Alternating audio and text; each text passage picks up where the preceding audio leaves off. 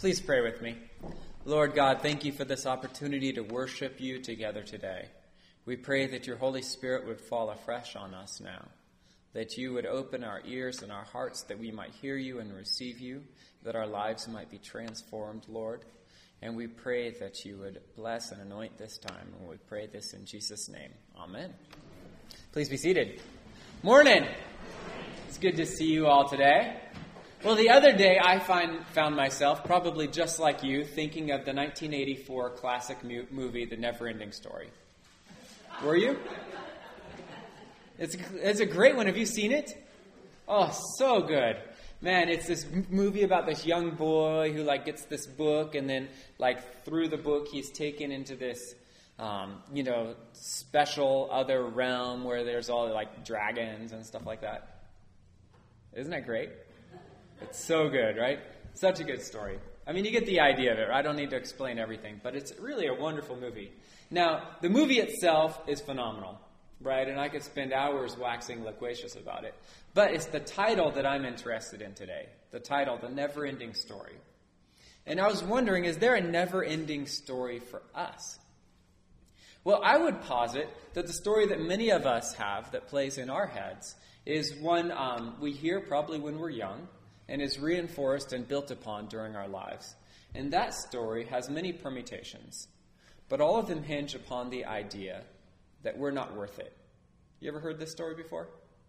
You're not smart enough, you're not pretty enough, you're not wealthy enough, you're not healthy enough, you're, um, you'll never amount to anything, you'll never be loved.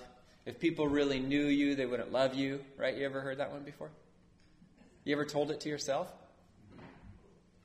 Yeah, that's a story that, that we hear so much in this world and is so often reinforced for us is that we are failures, one way or the other. Looking at our gospel passage from Luke, we see that there was a group of people in Jesus' time who knew that story well. They were called the tax collectors and the sinners, right? We'll just put them in the tax collector sinners box, right? And what were they known for doing? Tax collecting and sinning, right? You got it. It's pretty uh, self-descriptive title. Uh, and they were constantly being reminded by another group that they were not worth it. Who was that other group? The Pharisees. The Pharisees like to point out to these guys, hey, look, you guys are bad, right? And by extension, we are good because we're Pharisees. The Pharisees wanted the, those tax collectors and sinners to know that they were failures. They had let down their people, their nation, and the world. We see here in this passage where the Pharisees say, This fellow welcomes sinners and eats with them. Right? We see this kind of vindictiveness, this judgment on these tax collectors and sinners. That I can't believe this guy even associates with them. Doesn't he know they're not worth it? Doesn't Jesus know that they're a bunch of losers and that hanging out with them is only going to corrupt them? Right? What did your parents tell you about hanging out with good people or bad people? Right? Don't, don't, don't bad people corrupt us when we spend time with them? Isn't that a bad thing to do? Well, apparently, Jesus didn't know this because he asked them two questions about how God saw, those tax collectors and sinners. The first question is Which one of you, having a hundred sheep and losing one of them, does not leave the 99 in the wilderness and go after the one that is lost until he finds it?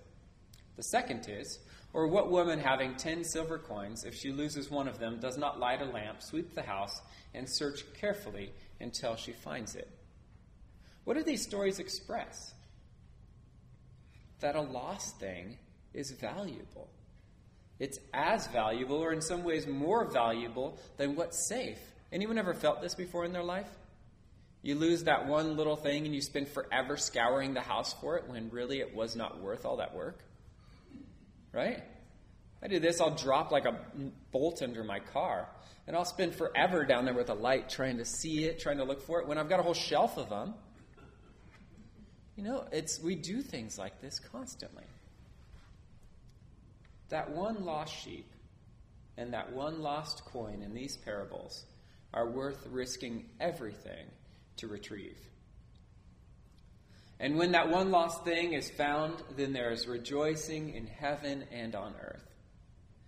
That's the way it works with God.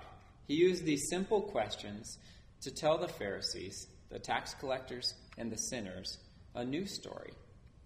This story was that God loves us, that He wants to see us return to Him, and that He is willing to do anything to make it happen. And so, what did Jesus do to make this happen for us, right, or for the, these groups here in the story? Well, the incarnation, right? He took on our flesh. He carried on a preaching ministry where he preached about the coming of the kingdom of God. He um, healed people, and then he died, sacrificed himself on the cross, and he was resurrected. He lived out this story of rescuing that which was lost. And because he did this, something else is at work then that we see in this passage. All the tax collectors and sinners were coming near to listen to Jesus. Everyone was coming near to him to hear him. People were braving being near the Pharisees, which would not be an easy thing, right? If you were a tax collector or sinner, would you want to sit next to a Pharisee? No, why? Yeah, because they'd be, you know, they'd be thinking about you the whole time. They'd be like, oh, I can't believe I'm sitting next to this guy. Joe tax collector, man, this is terrible. This is going to be look. I hope somebody doesn't get a picture of this and put it on Facebook right? My reputation will be in ruins. They didn't want to sit next to the Pharisees because they knew they would judge them. But they were willing to do it, willing to brave coming into contact with those Pharisees just so that they could have an opportunity to hear Jesus because they loved the story he was telling. Jesus was attracting people to himself because when people came to Jesus, they knew that God loved them and was willing to do anything to get them back. Jesus just drew people to himself. The same Jesus speaks to us today. And he wants us to forget the old story that we've been telling ourselves about failure and worthlessness because that story is a lie. And he wants us to believe the new story about a God knowing who we really are, right? Because he can see inside of us knowing who we really are, he took on our flesh and died for us so that we could be forgiven of our sins and reconciled to God, set free to love him and to be with him. Because really, my friends, this is the never ending story. This story of God's redemption of us. Because the story does not end when we die. The story just continues as we enter into our resurrection life with Jesus Christ. God wants us, once we hear this story and know this story, to invite others to Him, to invite others to join into this story with us. And the beauty of this is that He's already drawing those people to Himself, right? Jesus was drawing those tax collectors and sinners to Himself. And so all we need to do is to let them come in, to move out of the way so that people can be attracted to Jesus Christ.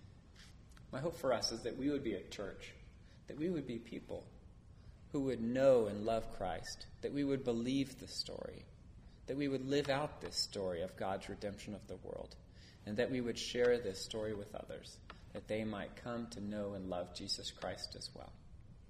Let's pray. Lord God, thank you. Thank you that you have given us this story, Lord.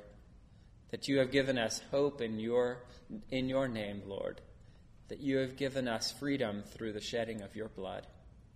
And we pray, Lord God, that you would help us to see how we are seen in your eyes. Lord, to accept that we are loved by you, and then to live as your beloved. Lord, may we share your word, your message of hope, with those who are desperately in need of hope. And we pray that you would continue to draw people to yourself that they might know and believe that you are the Savior. And we pray this in Jesus' name. Amen.